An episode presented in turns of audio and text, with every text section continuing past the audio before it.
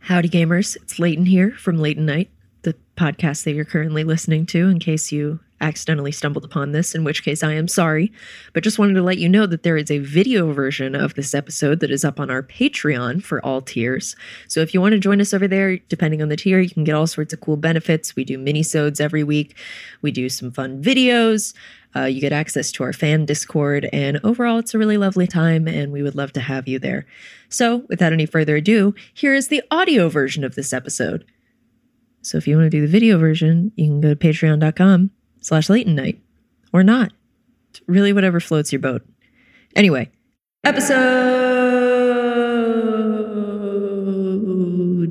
episode.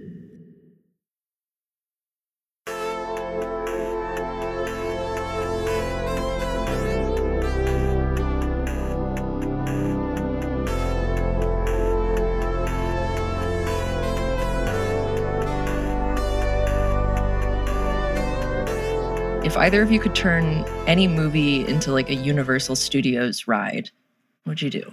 not necessarily a Universal Studios movie. Like a dumb movie to turn into one of those like, oh no, something's gone wrong rides. This might have been done, uh, but I feel like Ghostbusters, if it's not a ride already, I think it has a right. They did a stage show where they all dance for a while. That was a Ghostbusters thing. that seems plausible.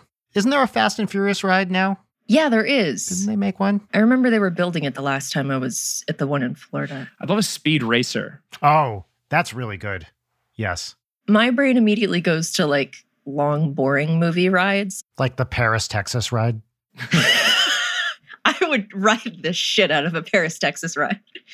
I've actually never seen that movie, but It's great, it's very long, and it's very boring. Great. So yeah, get like a Tarkovsky movie. Like this is the stalker ride. This is going to be three hours. You're going to come out and we're going to hit you with a Geiger counter, and you are going to beep like your heart rate just went Yeah. dead. I think a Repo Man ride would be great. When was the last time you guys saw Repo Man? I've never seen Repo Man. I've never seen Repo Man. Oh, oh my. I mean, it's a classic, like insane, shitty 80s movie, but it's really good. It's got Harry Dean Stanton, young Emilio Estevez, kind of an extraterrestrial plot. It's got that guy, Tracy Walters, that you see in everything. He always plays like a bum or a crazy guy. Uh, you'll recognize him if you look him up. It's awesome. You got to see Repo Man. And it has an amazing soundtrack. It's like all this punk stuff. It rules. But there's like flying cars and shit. I love that. Yeah, Universal sucks. I love it, but it sucks. I've never been. Wait, you've never been to Universal? I live so close to it, and I've never been. Yeah, Harry Potter's like the only thing anyone really goes for. Right. And that one's supposed to be better in Florida anyway, right? Yeah, The one in Florida is great. I haven't been to the one here. there's like a train in the Florida one. They have their pricey little butterbeer drinks. And it's the whole like you buy your wand and it's like a sensor kind of thing. Is that right? Yeah. Yeah, it's a real fucking racket over there. Here's my Harry Potter question. Mhm. And it has nothing to do with any kind of tweeting or whatever. We read the first three books with Audrey within the last year. And the question is, when do we pick up the fourth book?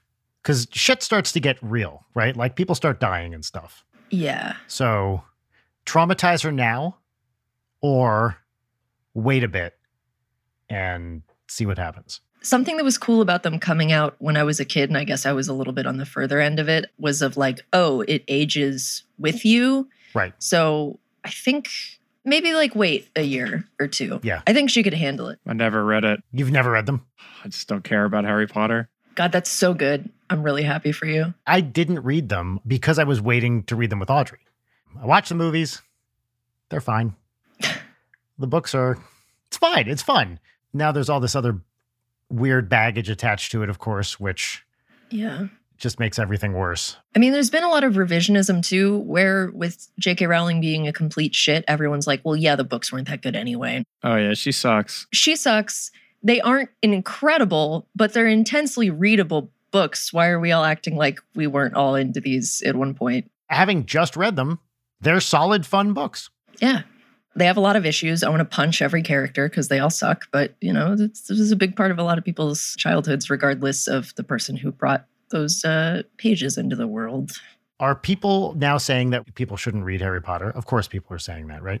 I don't know. You could think of any take. And someone on the internet is most assuredly saying it with the utmost confidence. So I've been on the verge of last few days of tweeting something to the effect of I think people should no longer be allowed to have opinions. I agree. that'll go over great. Yeah, right. I just hate opinions now. They're all stupid. Except for yours, which are correct. Well, mine are based on fact. hmm Every idiotic opinion now has a forum. We should have like a bitch about Twitter swear jar that we have to put a dollar into A what? Yeah. every time we bitch about Twitter. We talk about Twitter all the fucking time on here, and I don't know why. Oh, Yeah. Just because we both use it. Are you still on your hiatus, Leighton? Yeah. And how's it going? Great. I feel more sane. I am more aware of the news now, which is awful because it does really slide by you when you are not looking at social media nonstop, but not having to see all the piddly little comparatively unimportant shit at all times beamed directly into my skull is pretty pretty refreshing. Yeah.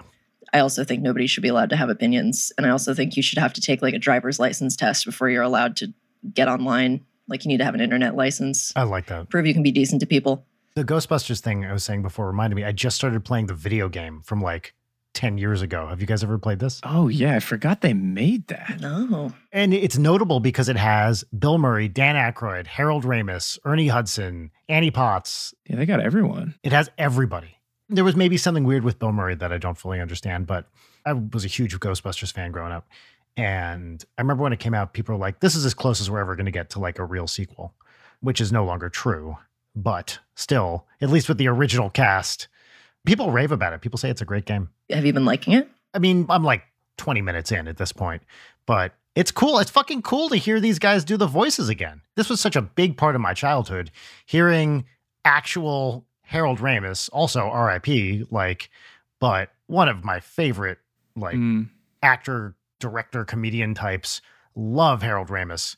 And just hearing his voice again after, you know, he died is it's really great, especially as this wonderful character. Yeah, I've been enjoying it. The controls are a little janky. Capturing ghosts isn't fun right now. It's more annoying. Hmm. But maybe once I get used to it, it'll be fun again. Well, see, that's the true Ghostbusters movie experience. It's it's annoying. Eventually, it might be fun. Ross, what games have you been gaming on lately? Uh, I just started playing for the first time Psychonauts, which I'd never played before. Oh, that seems so up your alley. Yeah, I knew people liked it, but I'd never played it. My girlfriend, she's just like, you gotta play it. And I was like, okay, because the second one was coming out and she wanted to play it with me.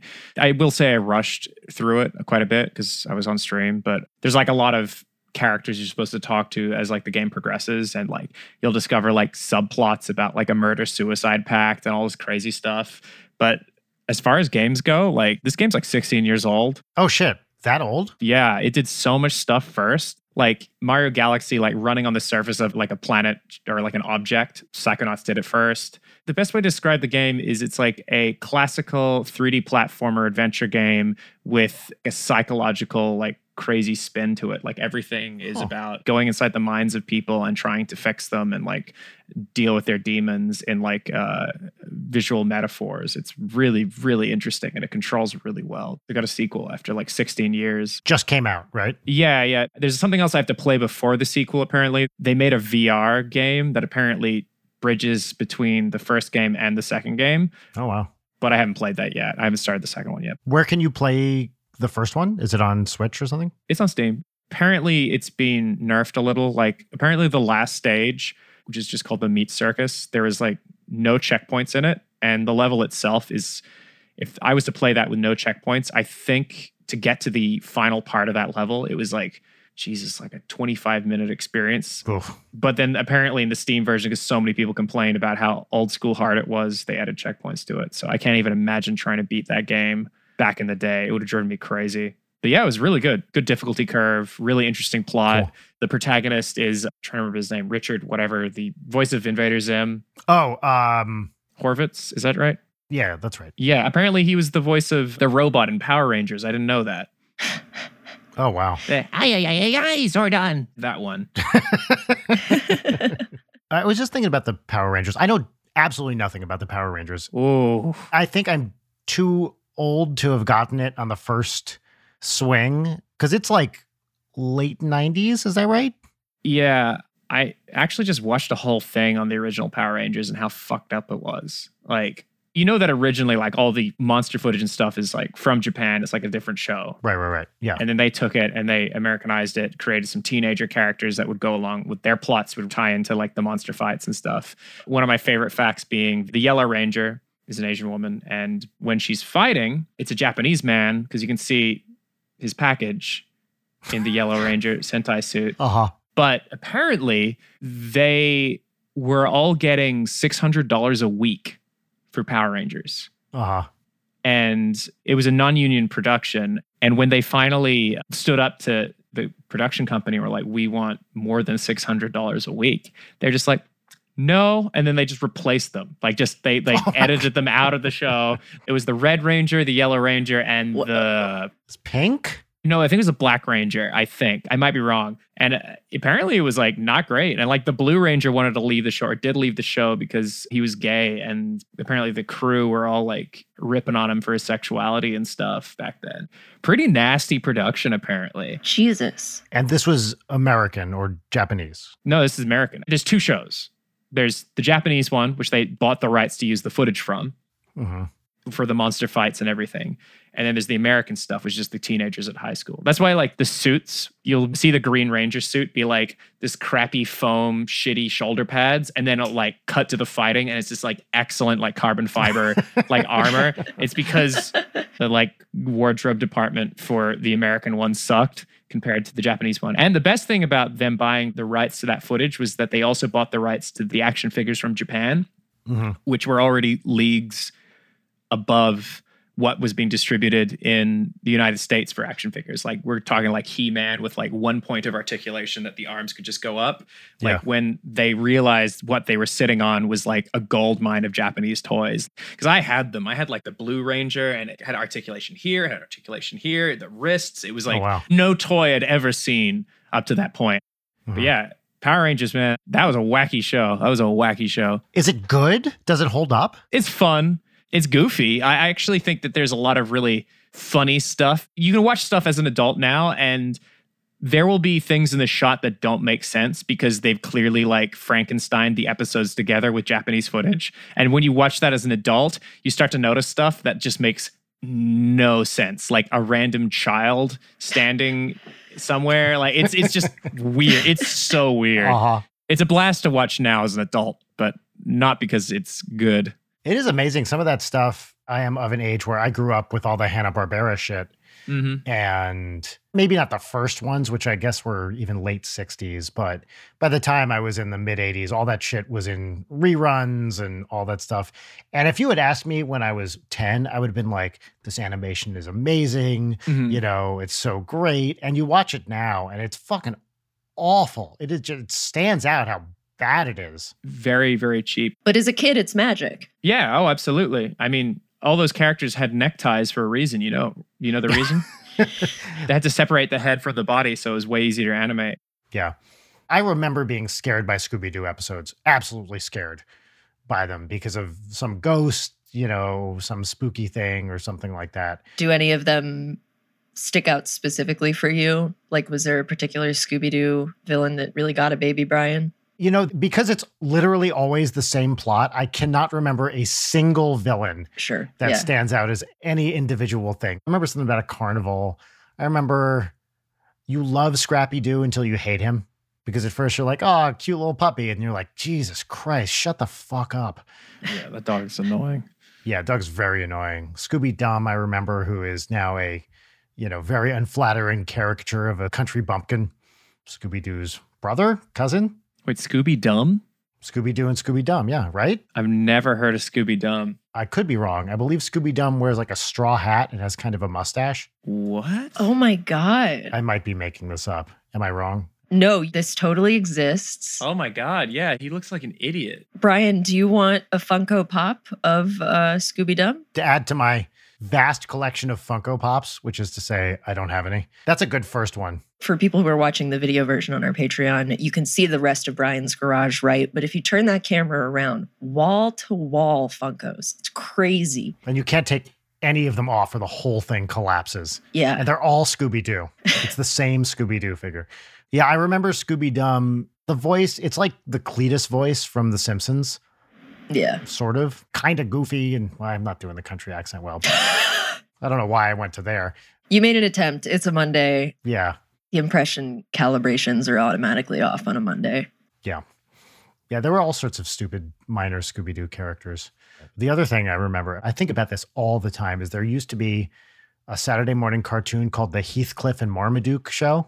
hmm You know who Heathcliff and Marmaduke are. Yeah. They had a brief foray as a pair. I think the theme song was sung by like Scatman Crothers or something like that. And I always remember Heathcliff and Marmaduke. What a wacky pair. A rough little, tough little alley cat and a lovable lapdog as big as a bear. What was the one about the guy and he took proton pills? Do you know what I'm talking about? Oh, um, not Adam Ant, was it? No, it's like a guy and he had a huge chin. Oh yeah, I found it. It's called Roger Ramjet. Did you ever watch that? No, actually, you know what? I don't think I did. It was a cartoon that always aired in Australia, I think because it was cheap. Was it American? Yeah, it was American. I think at least. I recognize the little guy. Yeah, Roger Ramjet, and he took like these pills, and the pills helped him get strong. So he would dope. he was a superhero who could only be powerful when he took like something that looked like Ritalin. It was really weird. Oh, this guy. Yes. Wow. Roger Ramjet just in the pocket of Big Pharma. Yeah. Ross, did you have Saturday morning cartoons? Was that a thing? In Australia? Yeah. Yeah. So we had this show that ran in Australia called Cheese TV, which was our like morning cartoon show. And I'm pretty sure they ran on the weekend too. But like they had like Yu-Gi-Oh, Dragon Ball, Pokemon, and then Biker Mice from Mars, Ninja Turtles, that kind Mhm. of stuff. Yeah. But once anime hit the mainstream, that was all they aired. As I recall, at least when I was growing up, during the week, it was nothing. It was just like morning shows. And then on Saturday specifically was like nonstop cartoons. If you got up too early, it was fucking Davy and Goliath. Mm-hmm. which is just horrible. And then at some point, it was cartoons from like 8 a.m. to 1 p.m. I was a kid during the prime era of 80s Saturday morning cartoons. And we're talking Rubik the Amazing Cube, I remember that. I think you showed me that. Rude Dog and the Dweebs, who was like a skater punk dog who had this group of friends called the Dweebs. These were fucking important to me. Oh, the original Dungeons and Dragons cartoon, Oh, yeah. The opening. What does he say? He's like, Ranger. Ranger. I Yeah. love that. That's a great opening. Did you see there was like a fan finishing of the final episode of Dungeons and Dragons? Wait, what? Yeah, it just came out. By the way, watching this cartoon, have you ever seen this, Layton? No. Okay. There's a little kind of hobbit type character called the Dungeon Master. Other than the font and the name of Dungeons and Dragons, had nothing to do with anything you might consider Dungeons and Dragons. Sure. Yeah. It's about these teenagers that go on a like a roller coaster and then get zapped into some alternate dimension where their f- primary foe, Venger, he's got one big horn. It's like a Sauron type of character, and they're dungeon masters. Anyway, you never find out if they get back to the real world. It's sort of like a Land of the Lost thing, Yeah. which is another reference that dates me, but they're always trying to get home, you know, sort of thing. Mm-hmm. I started to watch it and I didn't finish it after whatever 40 years or something. People went back based, I think, on notes from an, an original script that never got produced and made the episode. wow. Yeah. That's wild. Oh, dude, I loved this show as a kid. It was like my favorite thing. I wouldn't miss an episode. Huh. Now, that's one where I, I remember very specific things from. This makes a lot of sense for you. Yeah. It is cool to see a lot of studios deciding to like finish cartoons that they never gave an ending to. Like Samurai Jack got one, Invader Zim got one. Apparently, Hey Arnold got one. I never saw it. Did it really? Yeah, like his, he Whoa. found his parents or something. I never saw it. What? Yeah, like there's a whole movie and there's a Rocko's Modern Life film too. I never saw. Right. But like for some reason, like Nickelodeon and Cartoon Network were just like, we got all these old properties. Let's just like wrap them up hmm or give them a modern spin. It's fucking great. I mean, when they turn out good, it's great. Otherwise, it's like, well, this might have been better. Yeah. I mean, it seems like a smart move on their end of like, oh, everyone watch this. We can throw out this Mhm. actual finale and then get that streaming money. Yeah, true, true. If there's any cartoon that I want to come back, I want King of the Hill to come back and I want Oh, it to be yes. in modern Oh my day God. and I want like Hank to be a Trump supporter and Bobby to be a, a liberal. And I want that so bad. I want that so bad, dude. That would be great. That show rules. I Yeah. love that show. It is. That's so good. I remember when it was on, I thought it was the best animated show on TV by a mile. It's so funny. I never got it because you got to keep in mind that when it came on television in Australia, I was like, the fuck is this? Like, it's Yeah, weird right. American shit. Makes But then sense. after living in the US, because I didn't grow up with any of these tropes or like archetypes of characters. So when I finally moved to the US and then I watched it after like a few years, I was like, this show's amazing. Yeah. So funny. Like, really funny. Really, really funny. And I think when it first came out, it was Mike Judge's first thing after Beavis and Butthead, right? I think it was, yeah. Or at least first animated thing. Maybe he had Office Space in between there. I can't remember. Anyway, I remember when it came out, people didn't like it as much because it wasn't as quote unquote edgy as Beavis and Butthead. And it was like, well, you know, it's a character driven thing, it's not a gag Yeah. joke machine. And it has such like legitimate pathos to it in a way that a lot of those other shows don't, where like Simpsons can get like sweet sometimes, but it's always like a wink wink kind of sweetness. Whereas with King of the Hill, there's just like such legitimate emotion there. Like all the shit with Luann Right. really gets me. Yeah. God bless her. The Luann stuff is amazing. Kathy Najimy is incredible as Peggy. Yeah. Just such a great performance. Peggy's a monster. She's a complete monster. Absolutely. She kidnapped a child from Mexico. She's a bad person. She's a bad person. Like you can't watch that show and come out the other side thinking she's a sweet mother. She's not. She's a 100%. horrible human being. all right. Yeah. We're canceling Peggy Hill today. Yeah. Got her. Oh my god. If it comes back, she has to get canceled on Twitter. That has to happen. she would have a Karen moment, right? Where she loses her shit Oh my at like God. a Costco or whatever. yes. Oh my god. Yes. She would have to have a Karen moment. Peggy goes viral for being a Karen, doesn't understand why everyone's calling her Karen. Oh my god. I want that so bad, dude. If you brought it back, would you age everybody up? Yes. Oh, 100%. Like I'd want Bobby to be like a mid-20s liberal. Uh huh. Yeah, Bobby like listens to Chapo Trap House and shit. Yeah. Yeah. Yeah. Yeah. I think it would be a really good show if they wrote it correctly. There's so many shows they've managed to bring back, like Animaniacs, like that show next to Samurai Jack. I think one of the best returns to the original format. I don't know if you watched it. I didn't watch the new one. No. The first season is surprisingly very, very, very good and very true to the original one. It even looks like it somehow. I don't know how they did it so well. That's awesome. Yeah. Oh, actually, speaking of cartoons, this came as a shock to me. I think when you hear this coming out of my mouth, you're not going to believe me, Brian. But do you know they did a Star Trek cartoon? Not the original, the recent one, the Lower Decks thing. Have you heard about this? Yeah. The two cartoons, right? There's the original one where they just animated old episodes.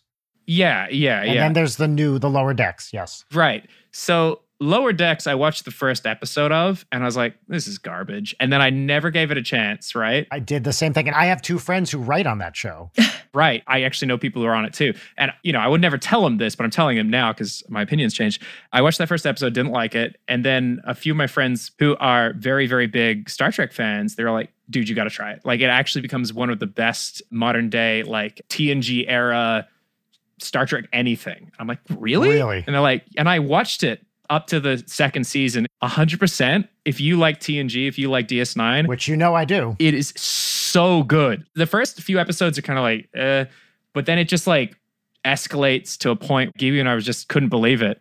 You got to try it. I will watch it. I slept on it for like so long, and they make like legit references to stuff like the old show. Like, I heard they brought the uh I can't remember the name of the race, but the Darmok and Jalad race back. yes, do you remember that shitty robot that became sentient? It was like a little ball. Oh yeah. They bring one of them back. Like, it's so passionately made. I highly recommend it. Okay. I literally didn't finish watching the first episode. Yeah, it's bad. That's how much I tuned out. The first episode's terrible. It just gets like way better. Have you watched any of the other new ones, Picard or Discovery? I watched Picard. I wasn't super thrilled by it. Sam. It was cool to see the TNG cast together and just being like, wow, this is cool to see them together again.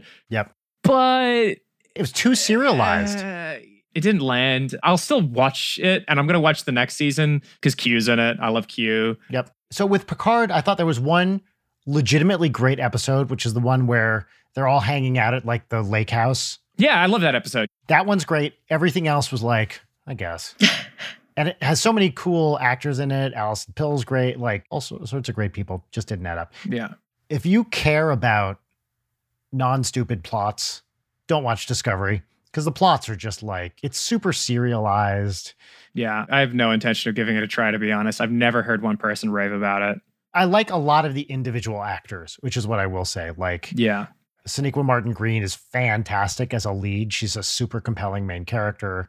Anthony Rapp is great. He's got a very interesting scientist character, and he's in a great relationship with the doctor on the ship. A lot of the individual actors are awesome. David Cronenberg shows up as a character in a couple episodes. Huh. Love to see it. It's amazing. Oh, and Doug Jones is in it. He's the best character on the show. Oh, Wow. Yeah, Doug Jones plays a new race called a Kelpian, or I think it's a new race. He's the best character on the show, hands down. And he's also Doug Jones, so he's like a walking broomstick. And he Yeah. has this weird physicality, hugely lanky dude. Yeah. hugely lanky guy. He's in, you know, full on alien makeup. What's Doug Jones been up to lately? Do either of you know? Well, that, No clue. I met him once. Very tall dude. where'd you meet him? Just some party thing? Just some film set. Yeah, yeah. Other than Star Trek, I don't know. I'd imagine that's still taking up a lot of his time. He probably has to spend like six hours a day in makeup Yeah. just to be this fucking alien. The level of patience required. Yeah, but okay, I'm going to check out Lower Decks. You know, it's one of those things, again, because I know people on the show, I'm sure you guys do this. You stop watching something so you don't have to dislike it. yeah, I've done that. Yeah. I feel like a lot of shows that you start from the very beginning, like, I think that if every show you didn't like from the first episode you stopped watching, you would never watch any show. Any show. Pilots that are legitimately fucking great, like, even the ones that are extremely good, like, say, The Sopranos pilot, like, even though, like, they haven't worked things out yet. Yeah. Did you just do a jerk off motion while I was talking about Sopranos? I scratched my chest. Let me show you the difference. Here. Here. Pull in on me. There we go. All right. This is a scratching my chest. Uh-huh. This is a jerk off motion. All right. If you make contact with your clothes while you're doing a jerk off motion, I mean, what are you doing? That's upsetting. Brian, I you just didn't like to- hear this. Listen, listen to this. Can you can you hear this? No, can you hear that? no. Stop ripping your nipples. Yeah, because now this has become something else. I don't know what you're talking about. I'm just trying to prove my point. I would never, Layton. I would never make a jerk off motion while you were talking. It'd be so disrespectful. And you know I value your time and opinion. Totally. Jarek, do not cut out that silence, please. Leave that in. But also make sure to leave in the thing about me saying I didn't make a jerk off motion, which is definitely true. Can you cut it out so he's saying that I did make the jerk off motion? No one has that level of audio editing capabilities. I did make a jerk off motion. Fuck you. On the subject of jerking off, should we introduce this show? Sorry, I was I was scratching my nose. Did you think that was a jerk off motion? Making where I rub my nose like this? Does that look like I'm jerking off my nose? I mean, See? That's a nose jerk off motion. You see how it, it's faster. this is so great for audio listeners. I don't care about them. hey, everybody, welcome to Late Night with Brian Wecht. Wait, you're the one who usually says that, right? Yeah, hey everybody, welcome to Late Night with Brian Wack. This is Leighton Gray. Hi, the one who was just doing uh, jerk off hands was Brian. It's me. and our special mystery guest. Would you care to introduce yourself? It's me, Ross. Great. So cool. Moving on. We're very glad to have you. Yes, thank you for doing this. Glad to be here. Oh, you know what we talked about once a while ago, Ross? The Orville. Have you watched that? Yeah, yeah, yeah. No, Orville surprised me. Same deal. It was lower decks. Like I wasn't quite sure about it at first, but it got better. I really, really liked it. And I am not the world's biggest Seth MacFarlane fan, but I thought it was genuinely pretty great by the end. Who and where is Seth MacFarlane's biggest fan? Who is that person? Him, he's his biggest fan. That's a good point. Probably the executives at Fox are his biggest fan. They're giving him like a bajillion shows. Very true. But oh yeah, okay. So what I was going to say is you were talking about first episodes, first seasons. I just rewatched the Venture Brothers pilot. Oh yeah. Oh, how's it hold up? I love the Venture Brothers. That pilot is not great to the extent where I wouldn't even include it. It should be an extra, I think, not the actual pilot in the run because it feels so totally different than the rest of the series. I haven't seen that first episode in a while. Like, how different is it when you say tonally? Like it's the same sort of vibe. You know, it feels like a pilot. It feels like they're still getting various characters and stuff in place. It, it just doesn't work as well as the rest. Mm. The show itself is amazing. What would be best TV pilots for you guys? Mad Men is up there. Oh, yeah. Madman is a really good pilot. I'll also posit True Detective season one. Yes. It's very good. You know what is really, really good? And everyone's fucking talking about it. And it's almost a cliche at this point, but the Ted Lasso pilot, The what? Ted Lasso, it's on Apple TV. And it is about an American football, American football coach who goes to coach a soccer football team in England. And it's Jason Sudeikis and a bunch of people that you've never heard of, all of whom are amazing. It's fucking great. It's positive and optimistic, but not stupid. You've lost me at positive and optimistic. You lost me at football. Yeah, well, you know what? Here's the thing. I could not give two shits about any sport. And I was immediately hooked. Really, what anchors it, Jason Sudeikis is Ted Lasso, and he just has this great central performance where he is, he's this guy. He's like, he's a Southern guy, and it's all this vibe, chipper.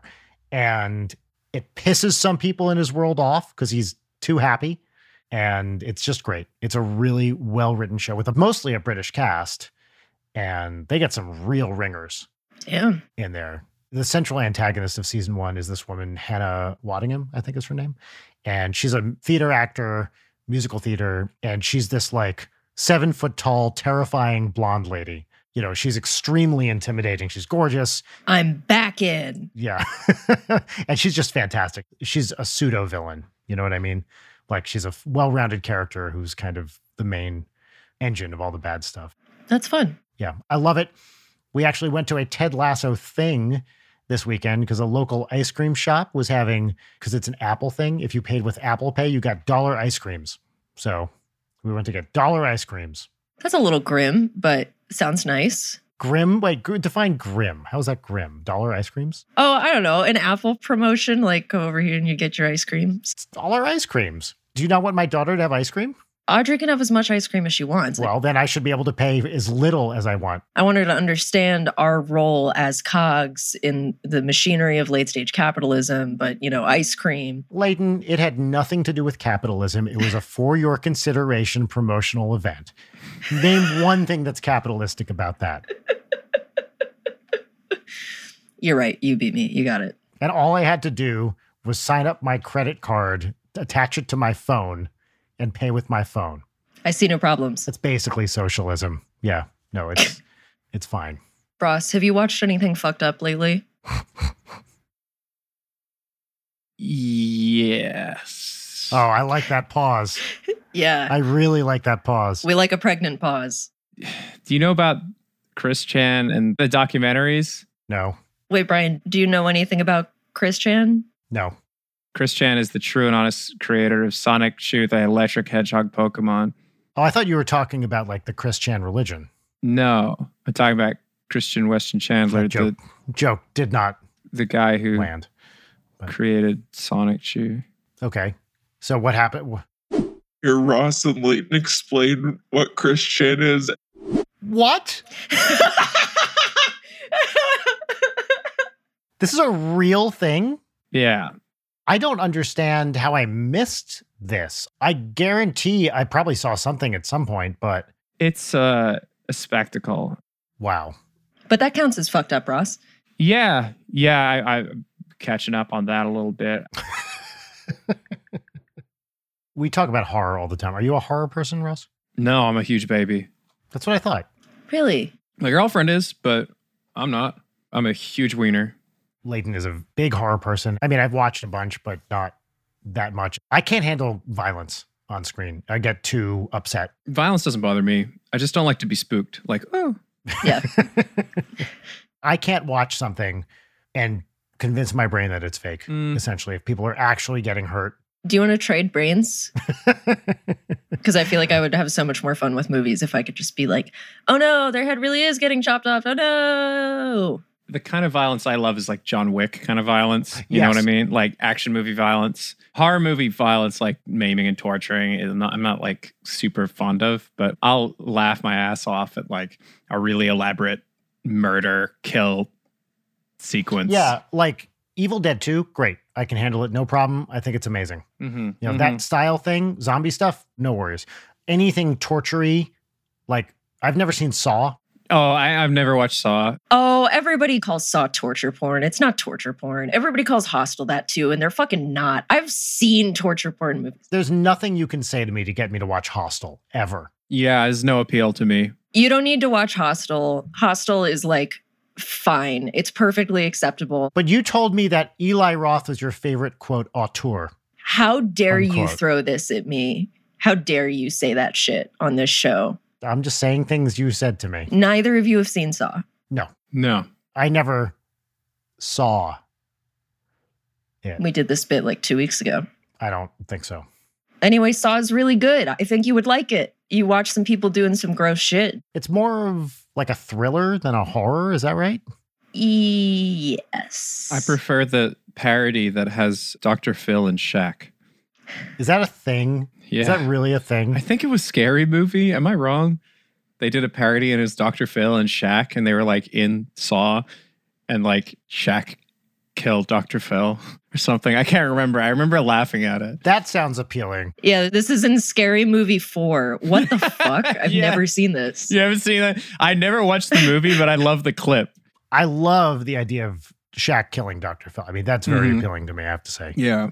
Yeah, I, I can't believe I've never seen any of the scary movies, but I get the feeling I'm not missing out on much. I saw the first one, like it was the kind of thing I was saw another movie and then just walked into it because it had like 45 minutes left hmm or whatever. It must have come out in like 2000, 99, somewhere around then. Yeah. I was 13 or 14 when it came out, and I was not old enough to go and see it. So I asked my parents to bring me and my friends to go see it. And we were hysterically laughing. Like, we thought it was the funniest shit. Stuff that we all knew about. But of course, my parents were just going beat red from the fact that they brought children to see this movie. Oh, they were with you. yeah, God they're with bless. us. And they're like, we're like so embarrassed to be there. So embarrassed to be there with like 13, 14 year old kids because they had no idea what they were getting into. And when we got home, my mom was really upset. And she was just like, got my dad to sit down with me and my sister and just like, okay, so uh, we didn't know what this movie was going to be. um, what you just saw was borderline pornography, and uh, the real world isn't like that. And blah, blah. it just did me this fucking pep talk about scary movie. And I was just like, ha ha ha, f- breast plant implant girl, her boobies popped, very funny. Like I don't give a shit. Like Borderline pornography. yeah, Wow. Is that the one? My memory of that, and it might be a different movie, is the guy comes so hard that he shoots a girl into the ceiling or something. hmm What? Yeah, it's like he hasn't come for the whole movie and then they have sex and she like blows through the ceiling or something. Yeah. That's my memory Wow. of that. A fatal nut. yeah, I remember that. Yeah. Well, that is borderline pornography, you have to admit. I needed to find more like garbage, like just noise content in the background. And I realized that I had not seen the original CSI since I was a child when I was obsessed with it. Oh, wow. This is not surprising at all. I would come home from school every day for like a long time as a teen and immediately be like, all right, CSI, let's go. And so I've been rewatching it. And God, that show is, I would argue, maybe the perfect amount of bad. It's so funny. Like every joke that we have made about CSI and like how we do stupid forensic shorthand in TV and movies, it's like so blatant. From episode one, it's just like amazing, like stupid science bullshit that's super fake. And they're all this sort of thing where you can guess what hard hitting line they're about to say and say it at the exact same time of like, oh, how did you how did you know that that I stabbed my boyfriend? And like he's standing over the body and William Peterson like turns to the camera and is like, he just told me. Like, God, incredible. I've never seen a single episode. Is that the ultimate lower sunglasses show? That's CSI Miami. Miami. the original CSI is CSI Las Vegas, but just called CSI. And I remembered that my favorite episode of the show from when I was a kid that jangled in my mind, which is the season five finale, turns out directed by Quentin Tarantino. Really? It's Hmm. a two parter directed by Quentin Tarantino. He directed a CSI? Yeah. Were their feet in the app? Oh, that's a good question. Honestly, I bet there are. One of the guys on the CSI team gets nabbed and put in a coffin underground, and then it's like a big search to get to him before he runs out of oxygen. Which he did in Kill Bill. Did you guys hear Quentin Tarantino shit talking Bruce Lee recently? Oh, because of the Once Upon a Time in Hollywood thing with the fight? Yeah, Which was already inherently him shit talking, and then he just doubled down. Yeah, he's like, I hated Bruce Lee. And like, he said something hilarious. He goes, he was punching all the stunt guys really hard with his feet. And I'm just like, motherfucker, you love feet. You telling me you haven't heard of kicking? Punching people with the. what? you fucking idiot. That's a community joke, also, right? Is it? Kick puncher, his punches feel like kicks. That's like the movie that, or the series that Troy and Abed are obsessed with in community Kick Puncher. Oh my God, you're right. Oh, yeah, yeah, yeah, right. His punches feel like kicks. That Bruce Lee thing was dumb.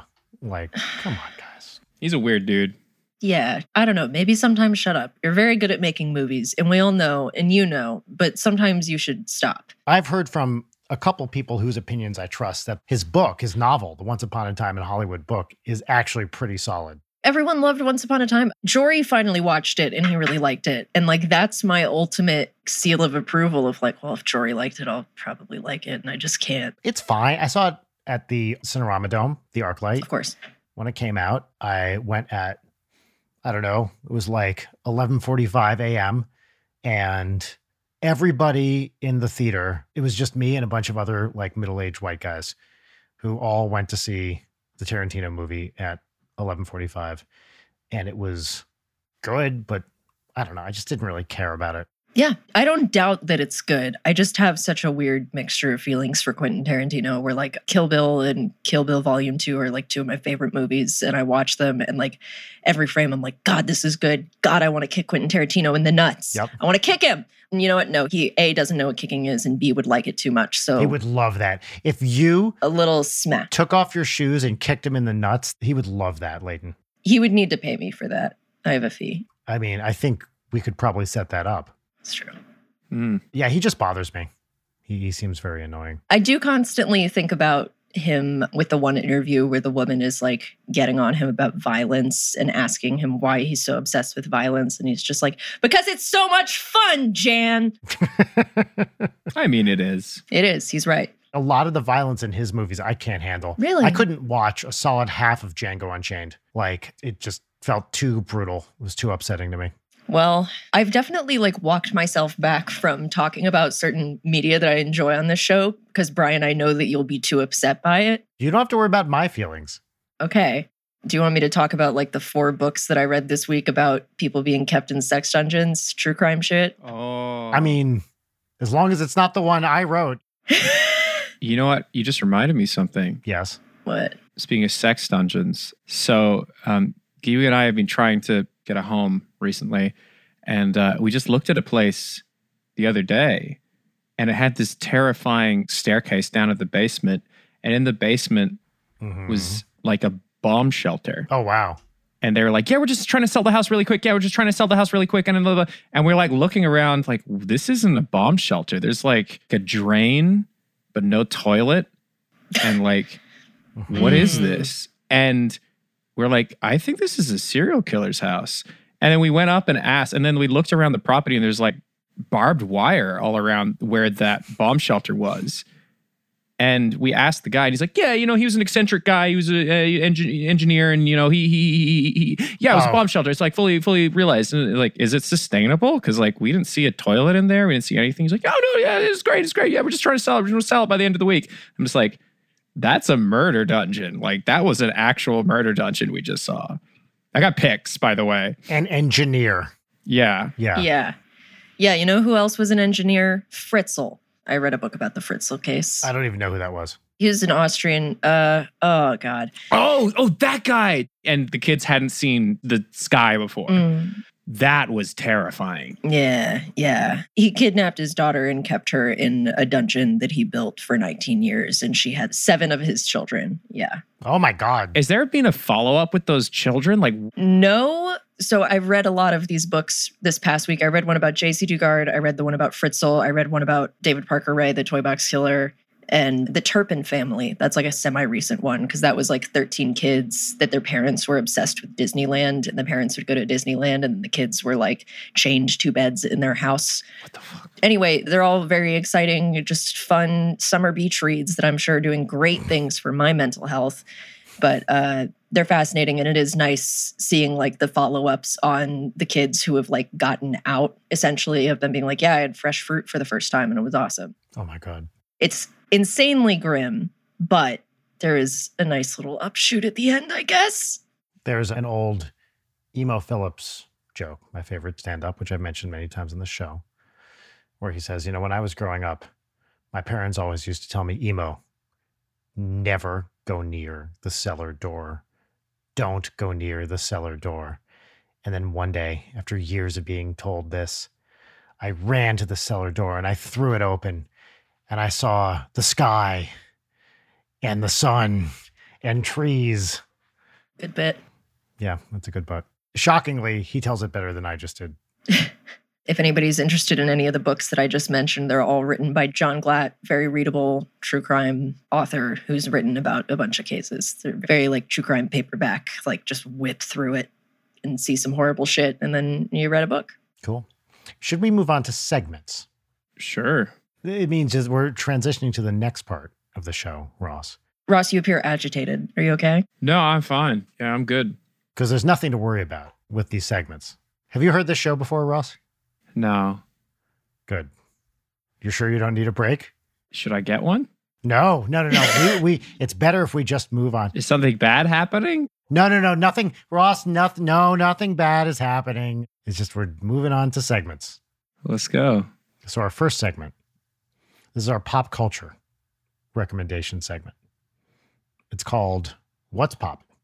Now we've talked a lot about media and stuff we've been watching or whatever so far in the show, but you get to explicitly recommend one thing, book, album, video game, whatever, movie, doesn't matter, some pop culture thing that you like. And Leighton and I will do the same. But the whole point of this segment, other than the recommendation part, is that Okay. so you're aware that I'm a musician, right? No. Okay. Well, I am. I'm in this band called Ninja Sex Party, and I'm in another band called Starbomb. I'll check them out someday. It's not worth it. Another band called Go Banana Go, which is my kids' band. But my point is, I've been writing music for, you know, close to 30 years of my life. And when we created this podcast, so I do all the themes for it, some in collaboration with Layden, we had this segment, and this was an early segment in the podcast. And we were like, you know, we wanted to be professional. We started off a little loose. And uh, sorry, I'm just going to take a drink. It's a big sip. It's a real good touring mug. That's much better. We wanted to be professional, so we decided, like many other podcasts, rather than just having a loose conversation happening, we wanted to have some you know, proper segments that could, you know, differentiate the second half of the show from the first half. So I wrote this theme song for it. And the goal with the theme song, which you'll hear when I play it for you, is to really drive home the professionalism of this show. You know, I don't I try not to put too much ego into the show, even though my full name is in the title. Leighton's name, of course, is there too. Leighton Knight, even though her last name's not Knight. But I wanted to, I should say, make sure that people knew, you know, just get a little bit of my musical voice in the show rather than my actual voice. Right. So that's what the impetus. Usually, I know most works of art you shouldn't contextualize so much, but I feel like this actually will be more impactful with this extra context in front of it. You seem to be nodding a lot, which I love. It's very encouraging, the vibes I'm getting from you. It's very supportive. I really, really, really like it. The pace of nodding is is great. The problem whenever you play or show someone something that you've made is sometimes people aren't open to negative feedback. I am very open to negative feedback, but in this case, it's not even relevant because you're going to hear this thing and you're going to immediately fall in love with it. I can send you, if you want, the clean audio file of it after the show, after we're done recording. I could even actually text it to you while we're recording if you love it that much, which is definitely a possibility. And it has happened in the past. Probably not, but you're going to like it no matter what. So the theme song I'm talking about, I feel like you might have lost the thread uh, a little bit here. The theme song that I'm talking about in question is the theme song for the What's Poppin segment. And this is the segment where we get to recommend a book, a movie, a video game, or what? Leighton is smiling. I'm sorry, I was responding to a vibe there. And I'm going to play that theme song for you uh, in just a second as soon as I take another drink. You know, I like this real good tour. Oh, you know what? The mug wasn't open. All right. Here we go. Counting down to the theme song in 20, 19, 18, Oh, I gotta go to the bathroom. Seventeen. I'll be right back.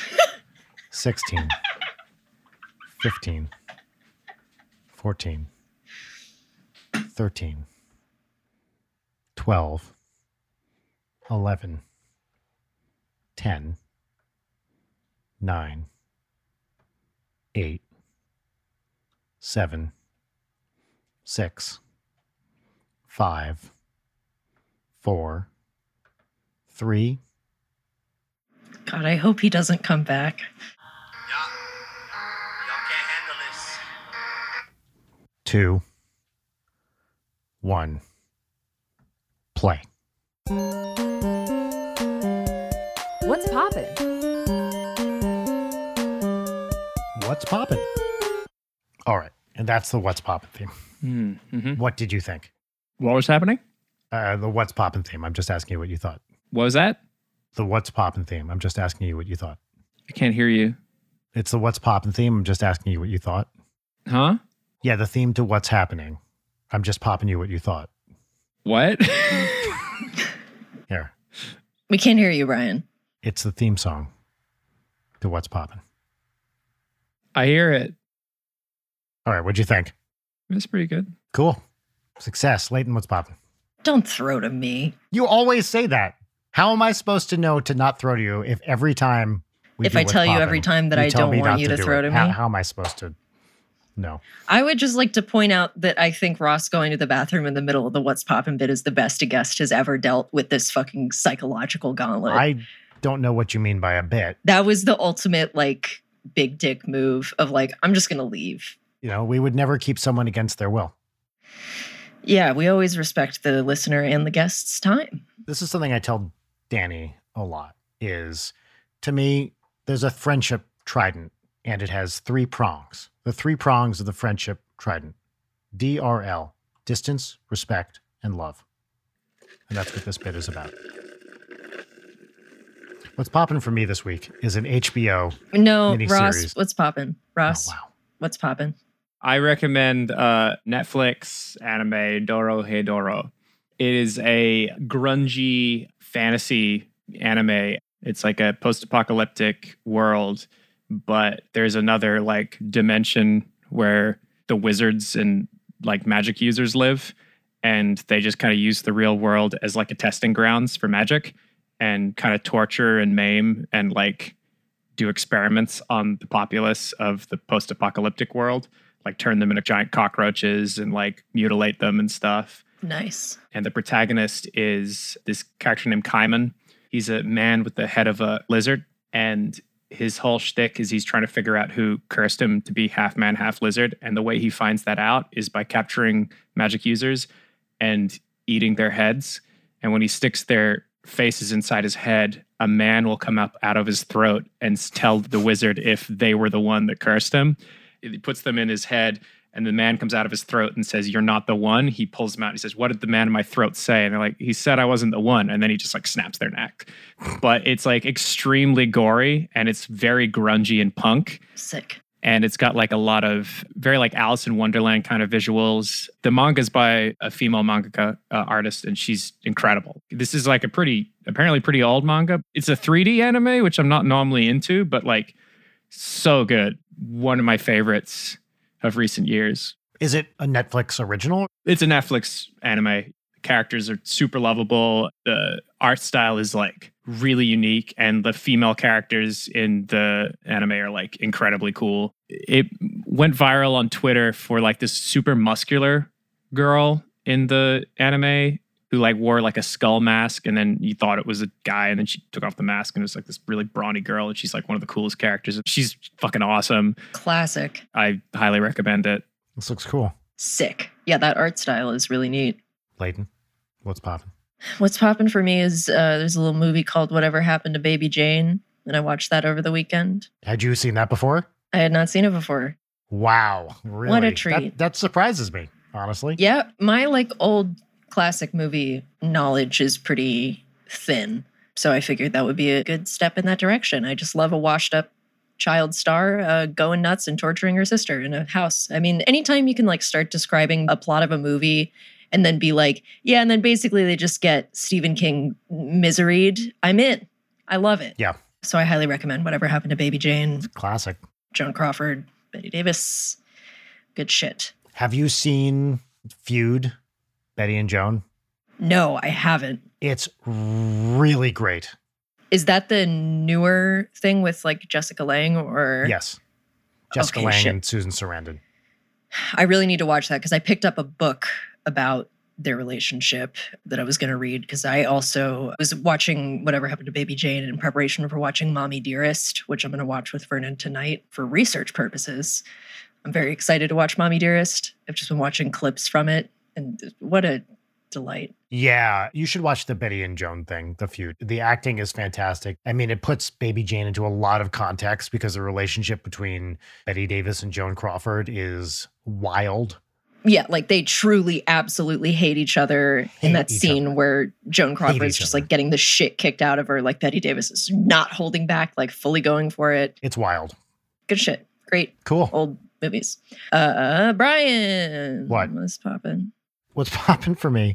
It's a song that was performed on Comedy Bang Bang, the podcast, by a fake country band called Memphis Kansas Breeze, which is two members, Drew Tarver, who you've seen in a bunch of TV stuff. I think he's on the other two, and Carl Tart, another comedian actor type guy. And their shtick is they write songs about trucks, about throwing birthday parties for their truck. And they have one song. I'm going to throw it in the chat. We'll all press play at the same time. All right. So this song is called Human Skin Truck Baby. And it constantly runs through my head. All right. So here we go. Three, two, one, play.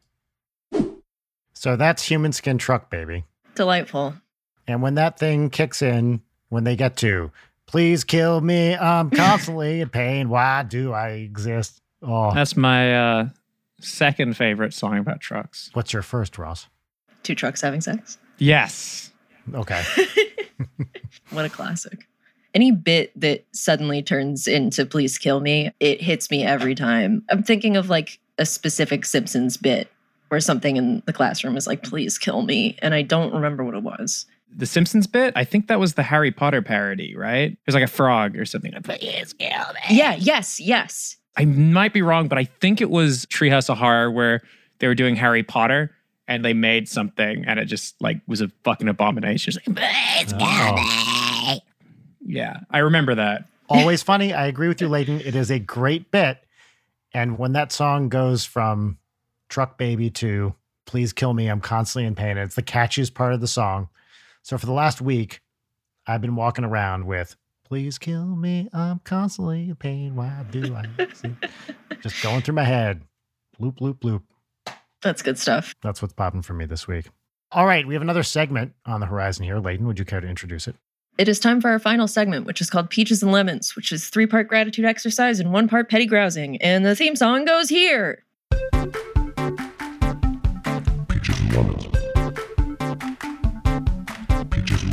See, Brian, I'm respecting our audience this time. We're back from the theme song. I feel like I should do no, Oh, shut the Peaches fuck and up. Lemons introduction from now on? No, I, I don't Maybe? think. Just No. spitballing ideas? No. So we're each going to start with a lemon, and we each have a lemon, which is a thing that's kind of a bummer, such as a co host that's fucking annoying. That's a hypothetical lemon. I don't have one of those. I have an amazing co host who I respect. That doesn't sound relatable to me, is my point. I'll do mine first. So I saw uh, a friend recently that I hadn't seen in a while. I'd done a favor for this guy, I don't know, a year ago. And he said, I've been holding on to this thing for a year. This is for you. He gave it to me. It's a Raspberry Pi, you know, in those little circuit boards. And he put uh, MAME on it with every like cabinet, E NES, SNES E game on it and he put some stuff in the front. He put clips from NSP videos in the front as like a thanks for doing this thing.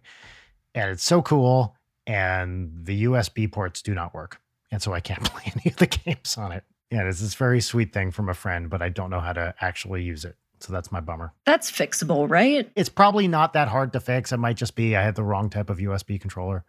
Yeah, that should be fixable. I'll do another lemon. My lemon is that I read a lot of books on my Kindle, which I think is a great little thing, holds a lot, battery life's great. when you design an e-reader, you want to design it so that there's a natural way that you hold one, right? Which is like this, you know, like a book, and your pinky goes on the bottom to support it. Yep. So, you know what would be a really great idea for the single button on this device? Let's put it exactly where your pinky goes. Do either of you have a Kindle? No.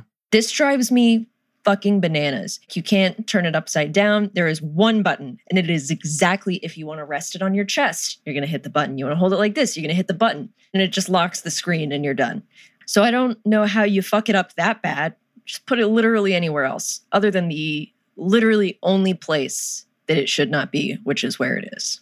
That's my lemon. Good lemon. Ross, do you have lemon? So I got this fucking cat. Mm. he's great and all, but Kipper, he's a little beta male, and Orf just knocks him out of the way and takes his food. So in order to make sure he actually can eat, we've had to put his food there. See that little s- silver thing? Yes, I see it. That's his food bowl. So we have to put it up this high so that Orf, our larger cat, can't jump up there and take his food. But because he does that and he has to eat up there, I can't fucking get any of my figures to stand up anymore because he just barrels through them like an idiot and knocks everything over. So I just have all these figures on a shelf. Fucking 60% of them are just knocked over now. And I, I'll, I'll fix it and the next day I'll come in and they'll be knocked over again. That's my lemon. That was pitch perfect. It was completely perfect. And the camera work on that is, I mean, just next level. Thank you. Probably the most exciting visual we've ever had on this show. Having a DSLR camera with just like a hookup to your computer, it's so good. All right, we'll each do three peaches, which are things that are nice, good, we're excited about, big, little, small, doesn't matter, just something nice. Three of them. All right. I'm going first. Peach one. I just got back from a writing retreat with Danny and our producer. We went to Carlsbad, California, just north of San Diego, and got a house near the beach and started on the new NSP album. And we wrote some really fun stuff. And we went swimming in the water every day. And well, not Dan, because he's not much of a swim in the ocean guy, but Jim and I did, and it was lovely. And I saw some friends in San Diego, drove down there because it wasn't too far and we did some great work and i'm very excited for the next original album and it was just a nice break to get some shit done Hell yeah. peach number two i was on the new york times wordplay live solve today and solved a monday crossword with them and we talked about this show on it and it was really really fun you know leighton you and i have been solving these crosswords for a while and uh, we talked about that and it was interactive it was streaming on twitch and youtube and twitter through some like periscope type thing uh, i did it with deb amlin who's their wordplay editor and she was great and it was just a lot of fun Awesome. it's like the thing you do every day. I do the fucking spelling bee on New York Times every goddamn day. And I do the crossword puzzle a lot. And having this thing be like, hey, be a part of this. A thing I've been doing since I was a child. I started solving the New York Times crossword puzzle with my mom when I was like a tween. It really meant a lot. And we had a great time. So that was fun. Yeah. And they have a VOD of it. So everyone can watch. And uh, yeah, fuck it. I'll do two NSPs. We got physical copies of the new album. Congrats. We are starting to sign them, and it will come out.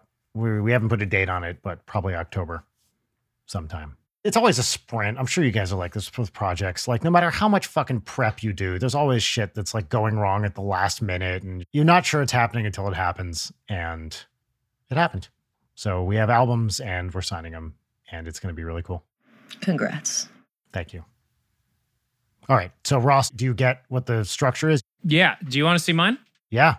Okay, so this is the world's most expensive toaster. so this is a Mitsubishi toaster from Japan, right? Yeah. This thing is incredible. It's been scientifically designed to make the perfect slice of toast. Uh huh. I don't know how it works. It's magic. So you got all these options, right? So you can actually like toast, like toppings on your toast. So you can put like a fry an egg on top of it. So you can like put like a ring of mayonnaise, crack an egg onto it, and you get this like beautiful like breakfast thing. Nice. And the crazy thing about it is it only does one slice of toast. And then Uh-huh. once it's done the one slice of toast, there's a 20 minute cool down before you can do another slice of toast because it needs to cool down. really? yeah, but it does toast so well that this is $300 for this toaster. Yeah, I'm looking at it right now online. Yeah, it's incredible. Yeah. It's like I've never had toast so good until I got this. And everyone's like, that's an easy bake oven. No, this is a toaster. Literally, it has saved my life. Before stream, I will like make amazing toast. I can put like cherry tomatoes, cheese, egg, whatever I want. It's perfect. It makes the best breakfast I've ever had in my entire life. This is a $300 toaster. Wow. Wow. What got you on the $300 toaster train? my friend Ultrive, he got one and he was yapping about how great they were. And I thought it was hilarious that it was uh, $300. So I got one. and then um, he was telling me how there's a 20 minute cool down. So uh, for his birthday, I bought him another one. So he has two of them now. So he doesn't have to worry about the cool down anymore. The reason I did that is he helped out with my Twitch subathon recently. So I decided for his birthday I was going to buy him another toaster. So yeah, the $300 toaster is the greatest thing I've ever bought in my entire life. That's incredible. Have you tried like a variety of breads in it? Yes. There's some bread that it's not so much designed for, like a brioche bun, it just can't do because it's like a weird consistency. No one should be eating brioche buns anyway. They're fucking awful. Yeah, right. Yeah. But like if you go to Little Tokyo and you buy that like really nice big fluffy bread, Yeah. like that's what it's designed And a for. milk bread. Like this thing is built for like a salary man who lives alone and needs to make a toast breakfast and run with the toast in his mouth to his office job. Like this is for a Japanese lifestyle. But as a Twitch streamer, I gotta start stream. I can make a delicious toasty breakfast, eggy toast, in a matter of like m- three minutes. do you put the slice of bread in and then like crack an egg on top of it? Is that how it works? Yeah, yeah. So imagine this, right? It has like the water vapor comes out of it when it's cooking. Like if it's older bread, and like not like bad bread, but like it makes it brand new again. Do you have to put water into it? No, no, not at all. That's just the moisture in the bread. Yeah, but basically what happens is you put the piece of the bread here, and then I like get a bit of QP mayo, and I like put it around the very edge, right, to create like a little like Mhm. dam wall. Then I crack an egg onto it, and then I close it. You got a setting here for toppings, right? Mm-hmm. And then you set it to toppings, the thickness of the toast. So you got like four for the thickest, eight for the like thinnest, and then you set it for like what color you want the bread. Wait, that dial goes from four to eight? Yeah. That's interesting. I love this toaster. It's like the best purchase I've ever made. And I know everyone's like gonna be watching like one slice of toast. Bitch, you can put so much toppings on this. It's, it, it feels like you've had eight pieces of toast with the amount of toppings you can put on this thing. It's incredible. That's why it goes to eight. also this like wood finish. It's, It's very sexy. classy. It's classy. What's the craziest thing you've tried to make with it? Later, I'm gonna put pizza in it and see if it can bring the pizza back to life. Mm. I'm a little worried about that one. that seems iffy. But what if it works and you've discovered the way to truly, in three minutes, save pizza? Yeah. From a sad little pizza death. I think it could do pizza, but I don't think it could use any of the pre-done settings. I think I'd just have to keep constantly lifting it up and checking, lifting it up and checking, because I don't think that has an option for pizza. But I think it could bring pizza back from the fridge. Wow. I think it could do a better job than the microwave. Nobody should be microwaving pizza. Pizza goes in the oven. Reheat pizza in the oven. Yeah. Oh, I agree. But if you're trash, you get a cup of water, and you get a paper towel, and you put the paper towel over the pizza, and you put the cup of water in the microwave, and then you nuke it. And it's like, it's pretty okay. Uh, I'm going to say cold pizza is better than microwave reheated pizza. I agree. I agree. There's also one that I've learned of. I've wanted to try this out. My friend Cade swears by it. French toast a pizza. Dip it in egg? Yeah, and then fry it. What? And apparently, it's incredible. Apparently, I've been wanting to try it for a while. That does sound great. Do Australians put egg on pizza? Egg on pizza? Do we? Europeans do. Like slices of a hard boiled egg on pizza. That's what I mean. I have no recollection of having that in Australia, but I wouldn't doubt if it existed as a topping. Yeah. It's definitely a thing that we saw in, it seemed pretty common in England and especially in other parts of Europe. Hard boiled egg on pizza seems weird, but like a regular fried egg sounds great. I am fully down with the hard boiled egg on pizza. I've done it myself when I made pizza. It's great. Sick. Anyway, congratulations on your toaster. Actually, hold on. Since you said the word egg, you have to talk about the fucking egg thing at least for 30 seconds. Oh, the Eggathon? Sure. The story behind that is that in August of 2020, I've been playing Final Fantasy XIV, A Realm Reborn, the MMO. Excellent game, by the way. And I was waiting for Gibi to wrap up watching Hannibal with her friends over remote viewing. And uh, I was sitting in the hub town of Limsa for anyone who actually plays the game. And these group of individuals came up to me and they traded me a stack in game of eggs. And one stack, like in your inventory of eggs, is 999 eggs. A lot of eggs. And all these eggs do is if you eat it, you get a 3% increase to the amount of experience you get from killing monsters. So pretty minor, right? Eating a lot of them does nothing. It just restarts the timer on that buff. So these random people expected me to eat the eggs. So I didn't back down and I just started eating them. Every egg you eat plays a 2.5 second long animation where you go like go and then you have to wait 2.5 seconds before you eat another egg. So I posted on Twitter that I was eating a stack of eggs in game and that I was currently down to like 685 eggs. And if you wanted to come watch me, I'm on this server in this location. Suddenly, a big crowd of people swarmed around me, and I had like a fucking just massive crowd of people around me like cheering and i was just like this is insane so i started posting the updates on twitter just like a shit post like i didn't think anything was going to come of it it took me an hour to eat the stack of eggs right so I went to bed. I woke up the next day, started a stream, and I'm told on stream that all the like game press outlets had all covered this. I was like, what?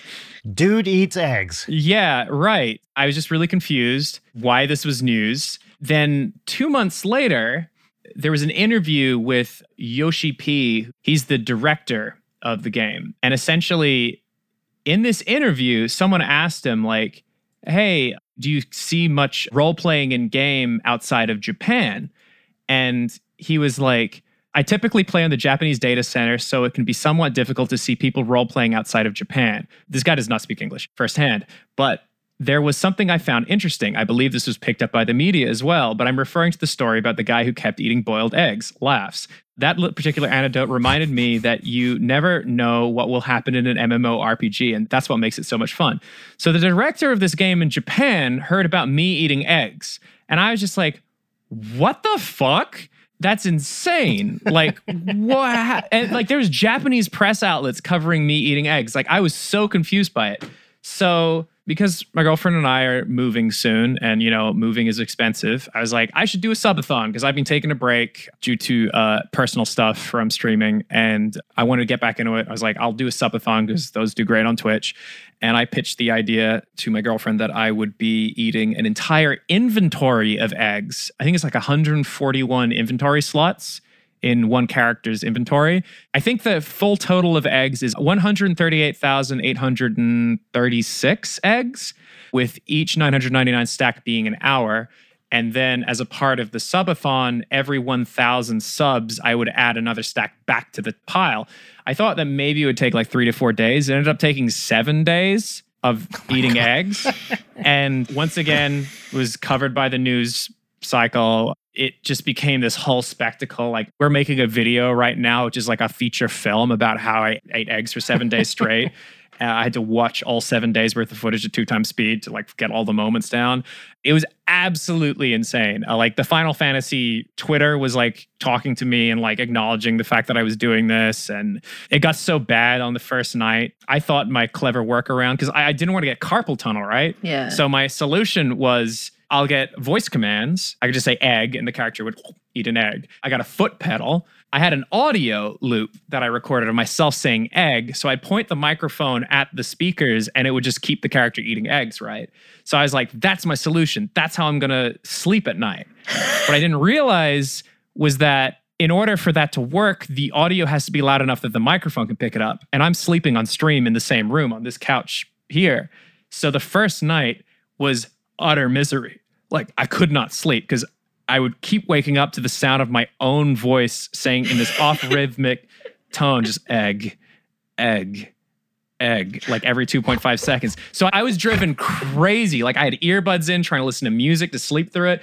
And I was just ruined by this fucking thing. This is so funny. Yeah. The next day, my friend Dave, he goes by Dave Cap. Uh, he's one of my moderators. He's a very talented programmer.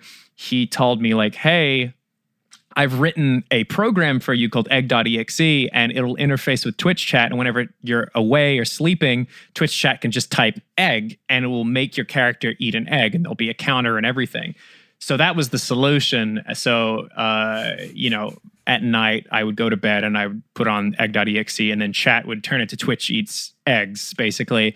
The first night was hell, then the rest of them were like it was fine and there was a whole bunch of like wacky stuff that happened throughout like my stream going offline while I was asleep and everybody trying to wake me up, but nobody could wake me up for like two and a half hours. it was like a whole thing.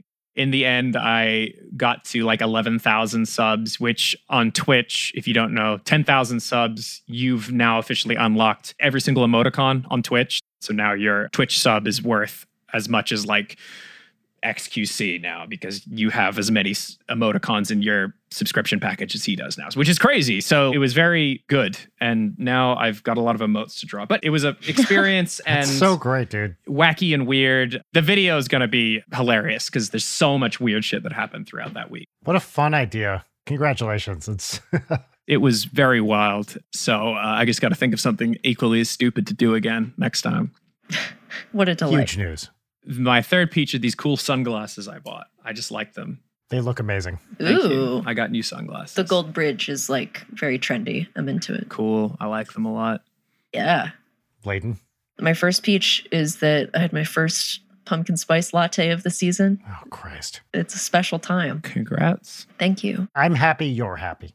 Uh, do you want to try to be a little bit more passive aggressive about that, Brian? I am happy you're happy. I hate pumpkin spice and everything associated with it, but I'm glad that it makes you happy. Okay, thanks. It was really There's delicious. nothing passive aggressive about it. That's just expressing joy for a friend who likes something I don't. All right, peach number two is that I not only passed having read 50 books for 2021, I just passed 60. So Amazing. eat shit everyone else um not not really i don't mean that read as many or as few books as you want i don't recommend reading this many books it's just too much content and then my third peach is yesterday I had a nice lazy sunday with the gamers and watched movies and drew stuff i love friends i love to be around friends That's fantastic. those are my three very brief peaches Great. and that means it's the end of the show All right, Ross, thank you for being here. This was really fun. Thank you for having me. it's good to see you man Appreciate it. ross where can people find you online Twitter.com slash rubber ninja, youtube.com slash rubber Ross. Yeah. And if people want to see your egg stream, they can just go to your Twitch, which is Twitch.tv slash rubber ninja. The story of the egg thing will be on youtube.com slash rubber Ross, hopefully soon, maybe bef- before this goes up. I don't know. Um, but soon. Mm, awesome. Sweet. Well, Ross, thank you so much for being here. Thank you. Brian, thank you so much for being here. Layton, thank you for being here. Thanks, Brian. Audience, thank you so much for being here. And as always, you know, we like to mix it up on the end of this show and say a bunch of different things. So, I don't know, you can stay safe and come hard. You can be vibing, thriving, and surviving. You can keep it flirty, fun, and fresh. Whatever you want to do, I don't care because it's the end of the episode. Goodbye. Bye. Goodbye. Bye. Leighton Night is produced by Brian Wecht, Leighton Gray, and Jarek Centeno.